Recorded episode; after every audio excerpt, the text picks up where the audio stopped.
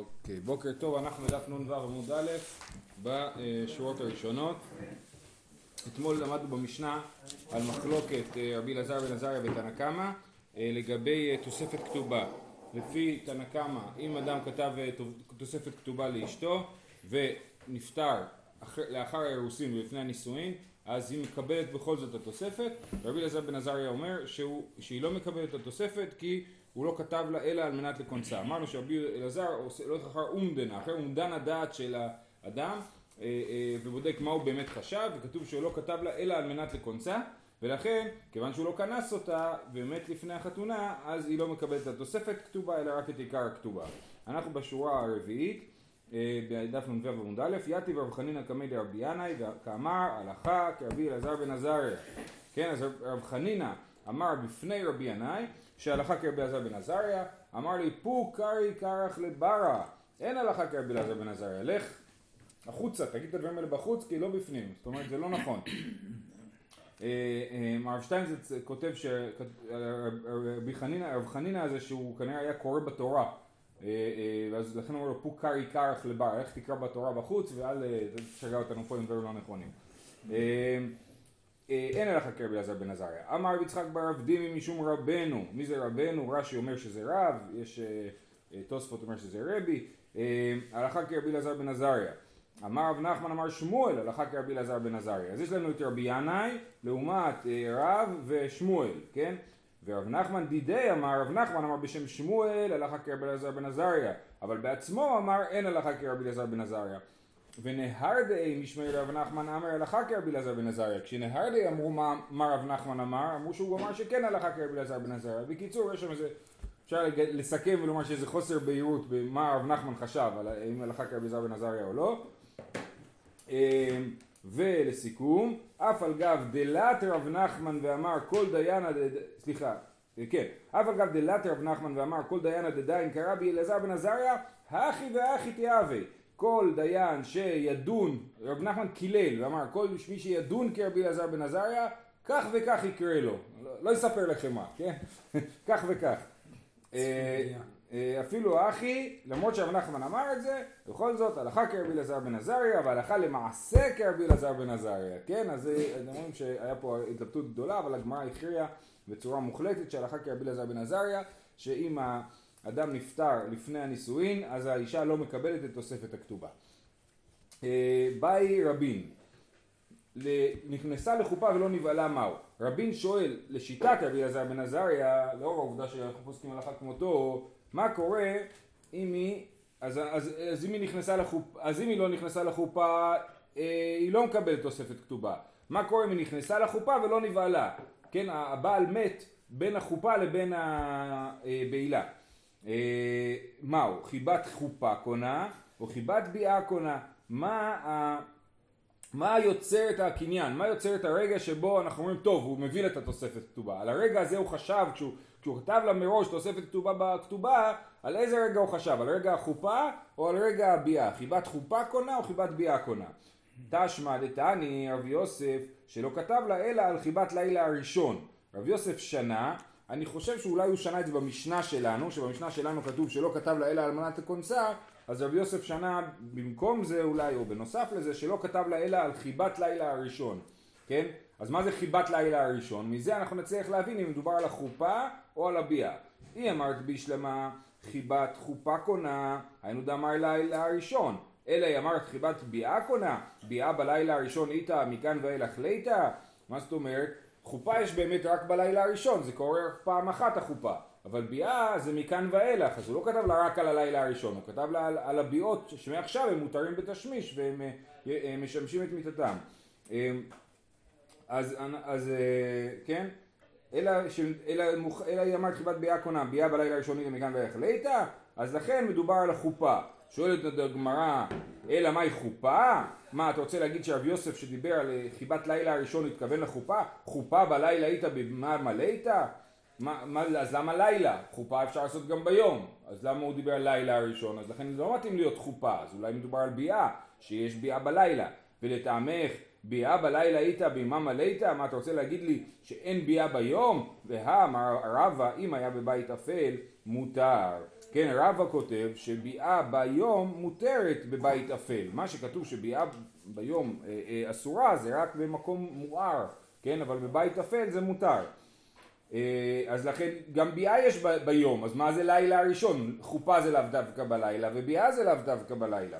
הלא קשיא אורח ערא כמשמלן דביאה בלילה, אומרים בסדר משמיעים לנו דרך ארץ, אני לא יודע אם מדובר פה על דרך ארץ במובן של התנהגות ראויה, או על דרך ארץ במובן של כאילו ככה העולם נוהג, ככה באופן כללי הביאה בלילה, למרות אפשר, יכולה להיות ביאה ביום, אבל באופן כללי זה קורה בלילה, כן?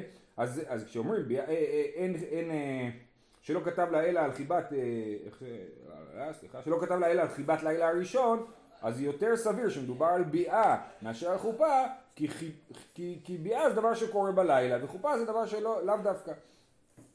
אלא חופה קשיא, כן, חופה קשיא שזה לאו דווקא קורה בלילה, אומרת הגמרא חופה נמי לא קשיא, כיוון דסתם חופה לביאה קיימא, אורח ערא כמשמלן דבלילה. אומרת הגמרא, גם על חופה אני יכול להסביר בעצם את אותו הסבר, כיוון שסתם חופה היא באה על מנת לאפשר ביאה, זאת אומרת כי החופה מאפשרת את הנישואין ואת הביאה, והביאה היא קורית בלילה, אז כשהוא אמר שלא כתב לילה על חיבת לילה הראשון, הוא התכוון לחופה שמגיעה ללילה הראשון של הביאה. בכל אופן, אז אנחנו לא מצליחים להכריע. מלשונו של רב יוסף שאמר שלא כתב לילה על חיבת לילה הראשון, אנחנו לא מצליחים להכריע האם מדובר על ביאה או על חופה, ואין לנו מסקנה בעניין הזה, ולכן אין לנו מסקנה בשאלה מה קורה אם הבעל מת בין החופה לביאה, האם האישה מקבלת תוספת כתובה או לא מקבלת תוספת כתובה. אה, באי רב אשי, נכנסה לחופה ופרסה נידה מהו. אם תמצאי לומר חיבת חופה קונה, חופה דחזיה לביאה, אבל חופה דלא חזיה לביאה לא, או דילמה לא שנה. מה קורה אם היא נידה בחופה? אם מה שנקרא חופת נידה, אז היא, זה חופה שלא ראויה לביאה, כן? חופה שלא ראויה לביאה, ולכן אה, האם זה מקנה לה תוספת כתובה או לא? זאת אומרת, אם אנחנו אומרים שחיבת חופה קונה, על איזה חופה מדובר? האם מדובר דווקא על חופה שראויה לביאה, או אפילו על חופה שאינה ראויה לביאה? ועל זה הגמרא אומרת תיקו. זאת אומרת, זה, אה, אה, אין תשובה לדבר הזה. אני הסברתי את זה כרגע לפי רש"י וההסבר מקובל, אבל כנראה שהרמב"ם קרא את הסוגיה הזאת אחרת ו- ו- ושאל בכלל האם חופה שאסורה בביאה, האם חופת נידה בכלל אפשרית, כן? ולפי הרמב"ם חופת נידה לא עובדת, ואם האישה פרסה נידה לפני החופה, אז אי אפשר לעשות חופה עכשיו, צריכים לדחות את החופה. כנראה שזה המקור שלו, כן. אתה יודע, ברמב"ם צריך לנחש את המקורות שלו, אז כנראה שזה המקור, כן. אין לזה סוגיה אחרת? אה, נישואים? לא, הוא קורא את זה לעניין נישואים, הוא לא קורא את זה רק לעניין תוספת כתובה. אה, רבי יהודה אומר רצה כותב לבתולה, כן אמרנו במשנה שלפי רבי יהודה רבי יהודה אומר אם הרצה כותב לבתולה שטר של 200 והיא כותבת התקבלתי ממך מנה ואלמנה מנה והיא כותבת התקבלתי ממך 50 זוז אז הסברנו שהוא כותב לה 200 בכתובה והיא כותבת לו שובר מה זה שובר? אמרנו שובר זה שטר פירעון שטר שאומר אה, אה, אה, פרעת לי מהחוב אז היא כותבת לו שובר על, על חצי מהסכום ואז כשהיא תרצה כשיום אחד היא תרצה לבוא לגבות את כתובתה, נגיד שהם יתגרשו, אז הוא יוציא את השובר ויגיד לה, תראי, חצי כבר שילמתי. עכשיו הוא לא באמת שילם את זה. זה מחילה, רק המחילה כתובה בנוסח של אה, אה, שובר. כתוב שמוכרים צריך בדרך של שובר? אז זו שאלה שעכשיו אנחנו נדבר עליה. אומרת הגמר, וסבר רבי יהודה דכותבין שובר, בכלל לפי רבי יהודה לא כותבין שובר, ואתנן מי שפרה מקצת חובו רבי יהודה אומר יחליף, רבי יוסי אומר יכתוב לו שובר, כן? אם אני חייב לאמרי פה 100 אה, שקל, מחזיר לו 20 שקל, כן? אז מה נעשה עכשיו? יש לו שטר של 100 שקל, ואני לא רוצה שיהיה לו שטר של 100 שקל, כי אז הוא יגבה לי 100 ואני החזרתי כבר 20. אז אופציה אחת זה לכתוב שובר, כן? אם יכתוב, החזרת לי 20 שקל ואני אחזיק את השובר אצלי. זאת שיטת רבי יוסי, נכון? רבי יוסי אומר לכתוב לו שובר. רבי יהודה אומר לא, מה עכשיו? אני צריך לשמור את השובר, אם אני אאבד את השובר, אם הוא יוכל לתבע אותי על 100 אה, שקל, ואני אפסיד 20 שקל, ולכן יחליף. להחליף את השטר, עכשיו נעשה שטר חדש, בשטר החדש יהיה כתוב 80, מה הבעיה? הבעיה היא שהשטר הזה התאריך שלו יהיה מהיום, אנחנו לא יכולים לכתוב שטר שהתאריך שלו מהתאריך המקורי כי זה, זה, זה שקר, השטר הוא עכשיו, ואז בעצם בזה אה, אמרי מפסיד את היכולת לגבות אה, מנכסים משועבדים שהיו לפני התאריך הנוכחי. אה, בכל אופן, כן, אז רבי יהודה אומר יחליף, והסברה שלו היא שאנחנו לא רוצים להטיל על, ה, על מי שפרע, על הלווה, אנחנו לא רוצים להטיל עליו את החובה להחזיק את השטר, את השובר הזה, ואם הוא יאבד את השובר הוא יפסיד את, הז, את הזכות שלו, כן? אז רבי יהודה אומר יחליף, רבי יוסי אומר יכתוב לו שובר. אז הנה רבי יהודה אומר שלא כותבים שובר, למה פתאום פה בכתובה הוא אומר שהיא כותבת לו התקבלתי ממך אה, שובר? אה, אמר רבי ירמיה כששוברת מתוך השובר שכתוב זה לא שובר נפרד זה על הכתובה היא כותבת שובר על שטר הכתובה היא כותבת בצד מאחורה לא יודע איפה היא כותבת התקבלתי ממך מהזוז כן וחותמת או שהעדים חותמים אה, ו, אז לכן אם הוא יאבד את הכתובה הוא, לא, הוא יאבד את השובר אבל ממילא הוא לא כאילו סליחה אם היא תאבד את הכתובה כן אז גם השובר יאבד, אבל היא איבדה את הכתובה, אז ממילא היא לא יכולה לתבוע. בקיצור, אז כשהשובר צמוד לכתובה, אז בעצם אין פה חשש שהשובר יאבד. אה, זה התשובה של רבי ירמיה. אביי אמר תשובה יותר אה, אה, חריפה, אפילו תימה בשאין שוברתה מתוכה. לא, מדובר על שובר אמיתי, שהיא נתנה לו שובר שפרעת לי חמישים, מאה זוז, כן? בישלמה עתה ודאי פרי, דילמה מירקס טברתא ומפיק ללשטרה והדר גבי זימנה אחרינה לגבי חוב רגיל שהלווה באמת פרה חצי מהסכום אז ודאי פרי שמא מירקס טברתא אולי יאבד השובר והמלווה מפיק ללשטרה המלווה מוציא מחדש את השטר חוב והדר גבי זימנה אחרינה והוא יגבה שלא בצדק את כל הסכום מחדש. נכון? לכן רבי יהודה אמר אני לא רוצה לעבוד עם שוברים. לכן נחליף את שטר החוב. לעומת זאת, הכה ודאי אבלה, מילתא באמרי דאמר לי, הרי פה היא לא נתן לה כלום, היא מחלה על מאה זוז, נכון? אז היא נטרי נטרי, היא לא נטרי, היא יהודה אפסידה נפשי. הרי פה, אם היא תיקח את כל הסכום של הכתובה, היא לא עשתה שום דבר רע. זה בעיה שלו שהוא איבד את השובר.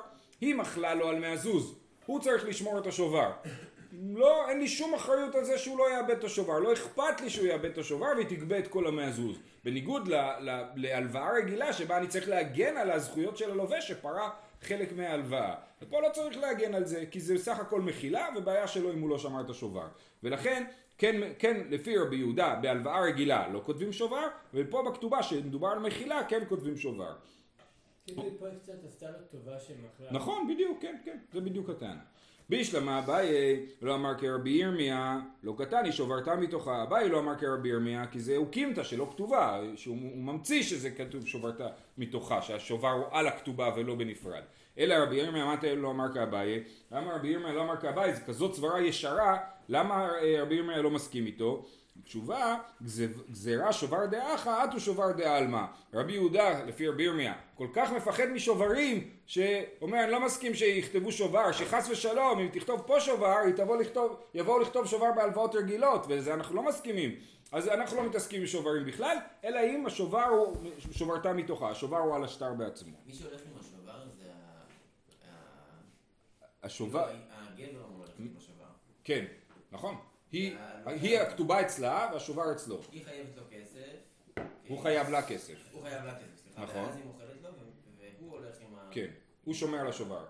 ובמלווה רגיל מי הולך עם השובר? המל- המלווה שפרעו לו חלק מהחוב. סליחה, סליחה, סליחה, הלווה, הלווה, החייב. נכון, נכון, כן, כן. כאילו הלווה הולך עם שובר שאני שילמתי 20 שקל. בדיוק, כן, כן.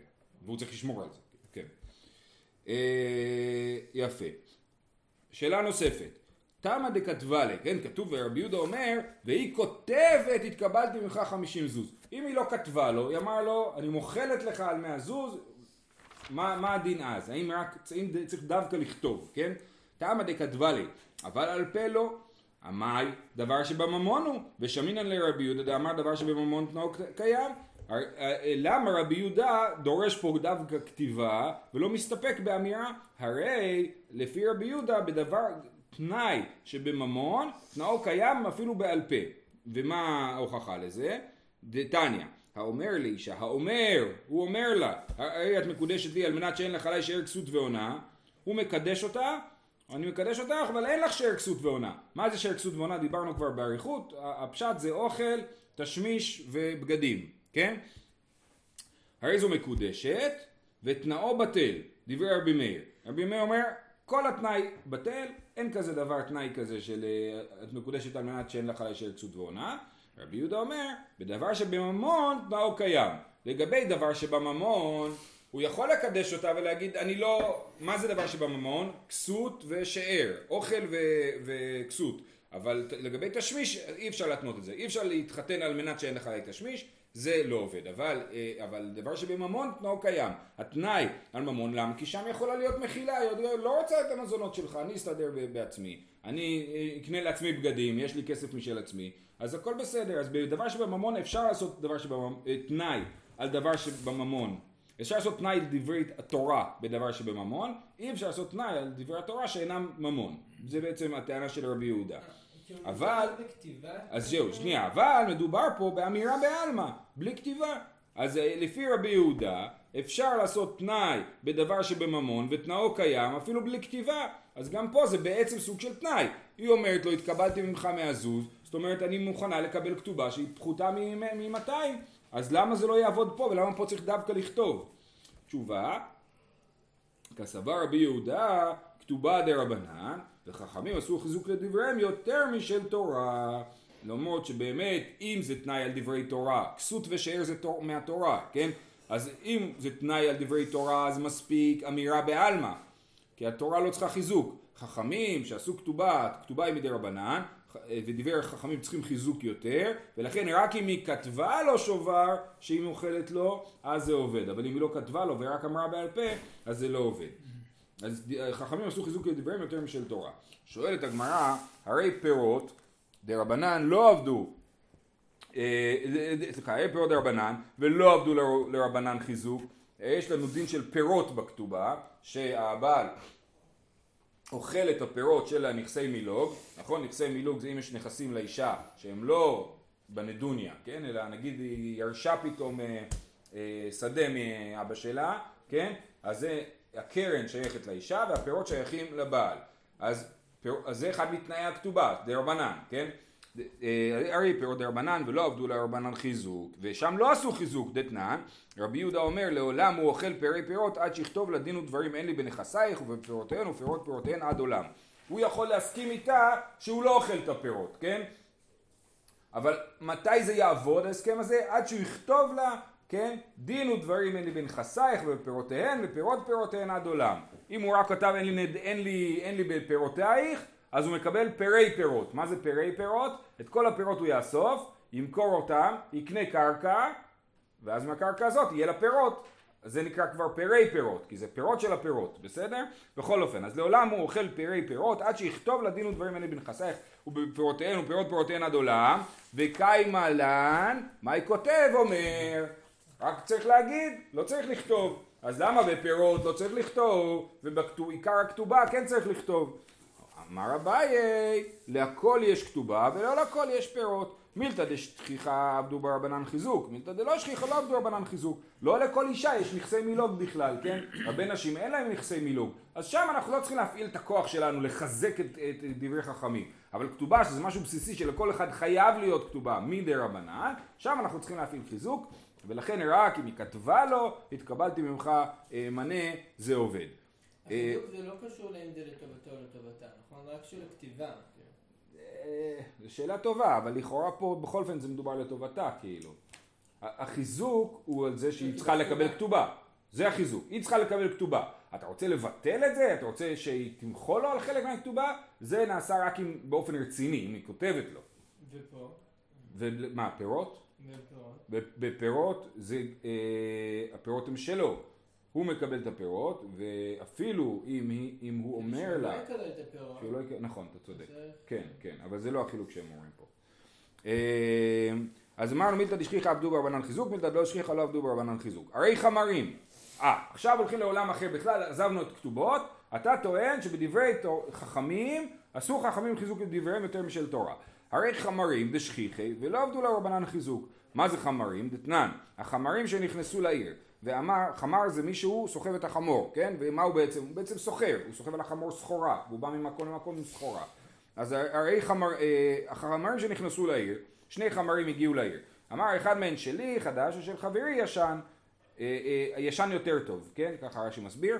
אז הוא בעצם אומר, שלי הסחורה לא משהו, אבל של חברי זה סחורה מעולה. שלי... לא? אה, לא, מדובר על חיטה. חיטה, אבל החיטה שלו מיובשת כאילו, היא ישנה כבר. לא, לא, לא, הרש"י שולל את האפשרות הזאת.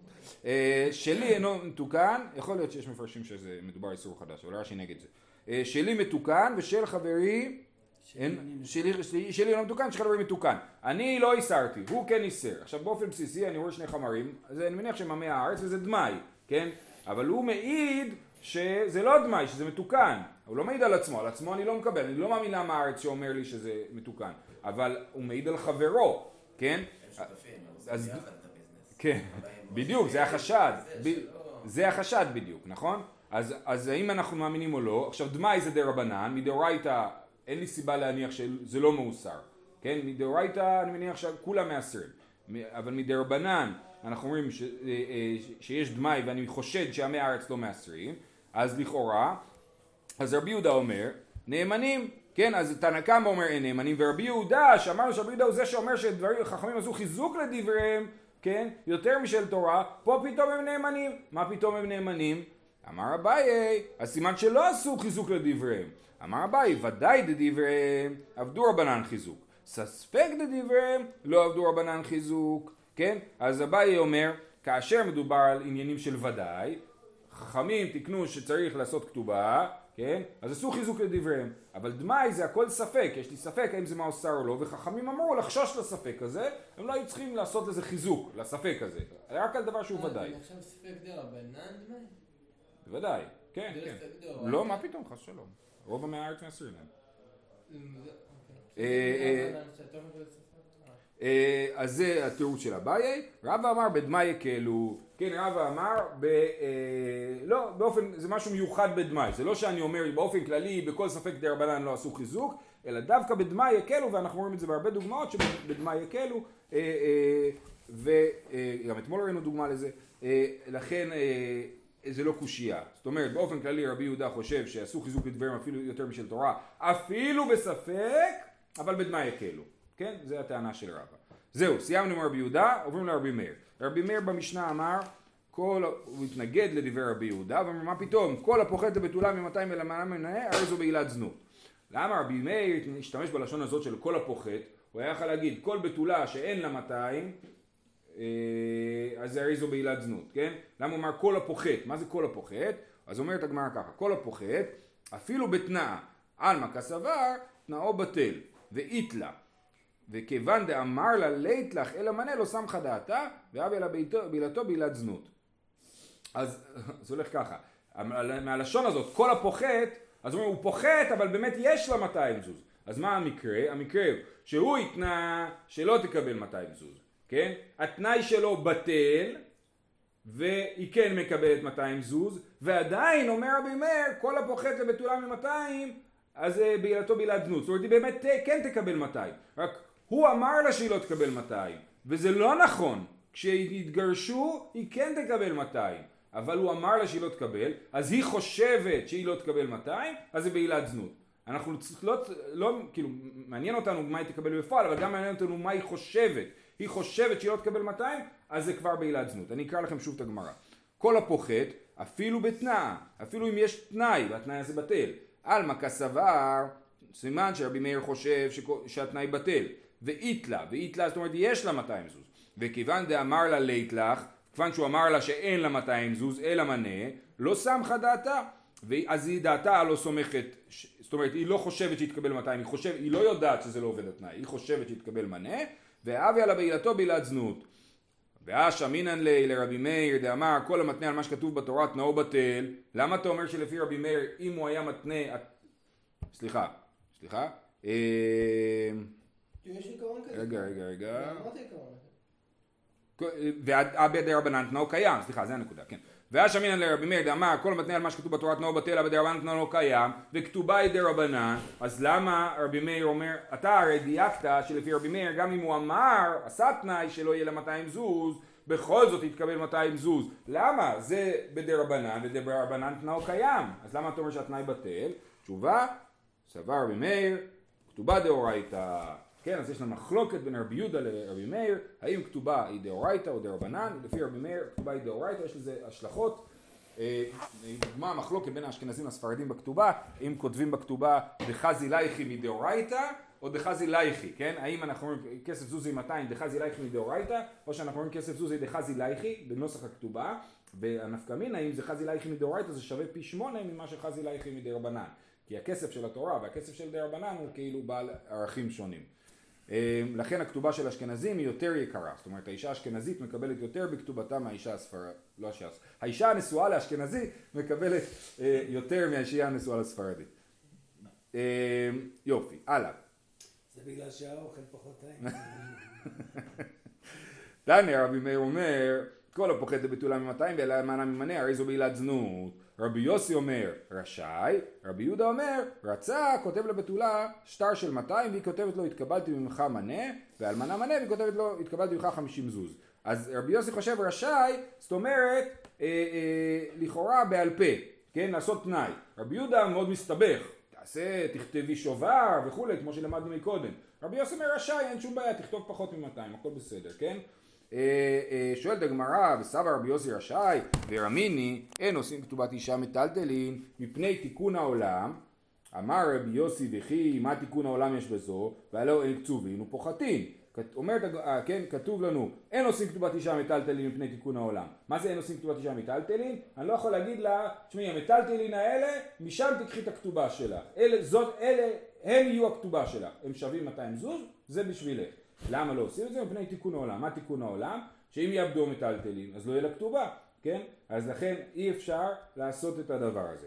אז ורבי יוסי חולק ואומר, וכי מה תיקון עולם יש בזו, והלא הם קצובין ופוחתים. אבל לכאורה, אז הוא אומר, הוא אומר, הבעיה במטלטלין שמאבדים הערך שלהם. לא שהם יאבדו, אלא שמאבדים הערך שלהם. אבל, אבל הוא מסכים עם תנא קמא, שניהם מסכימים שלא עושים כתובת, מיטל, כתובת אישה מטלטלין. אז מה, מה, למה יש פה לשון של מחלוקת? אומרת הגמרא, פה נשמע שהוא מוכן לרדת מ-200 ופה נשמע שהוא לא מוכן לרדת מ-200? כן, שנייה, אבל עוד לא גם שם. אומר, תנא קמא נמי אין עושים כאמר, נכון? הרי שתי מסכימים שלא עושים, אז מה המחלוקת? אלא לאו אחי כאמר. במה דברים אמורים? ושלא קיבל עליו אחריות, אבל קיבל עליו אחריות עושים. ואתה רבי יוסי למימר, כי קיבל עליו אחריות, מה עושים? והלא הם קצובים או פוחתים. אה, אה, אז אנחנו אומרים ככה, תנא קמא אומר לא עושים כתובת אישה מטלטלין, אבל היא אומר, אומר לה באחריות, זאת אומרת, המטלטלין האלה הם כתובתך, אבל אם הם יאבדו, אל תדאגי, את תקבלי 200 זוז, כן? אז סבבה, כי הוא לקח אחריות על זה, אז אנחנו לא צריכים לחשוש שזה יאבד. רבי יוסי אומר, הרי אם זה לא יאבד, היא כן תקבל את המטלטלין, ואם הם יהיו שווים פחות, אם ירד אין קצובים ופוחתים, אז גם באחריות לא עוזר. כי האחריות לא מדברת על אחריות על ירידת הערך של המטלטלים, אלא אחריות על הגניבה והאבדה שאם המטלטלים לא יהיו קיימים בעולם, על זה יש אחריות. ואחריות כזאת לא מספיקה.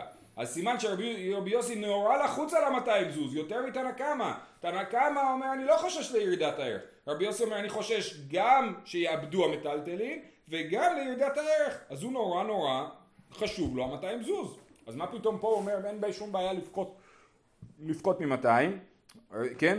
אומרת הגמרא, ומה אתם? דדילמה פחתי חי איש רבי יוסי, אחא דוודאי כפחת לו כל שכן, הרי שמה זה רק אולי ירד הערך, פה אפילו אם בוודאי, הוא, אומר לה אני מביא לך פחות, אז איך זה יכול להיות? זו סתירה ממש גדולה בדברי רבי יוסי, תשובה, אחי אשתא, האטם לא ידעה דתאכיל, אחא ידעה וקמח לה. ההבדל הוא שפה היא סומכת על זה שיש לה 200 זוז, הנה תכשיטים בשווי 200 זוז, זה מה שיש לה.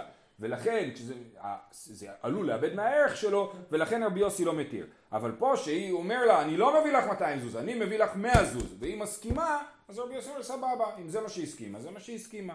כן? ההבדל הוא ששם היא הסכימה ל-200 ולא מקבלת 200. וזה מה שבעייתי בעיני רבי יוסי. זהו, שיהיה לכולם יום טוב.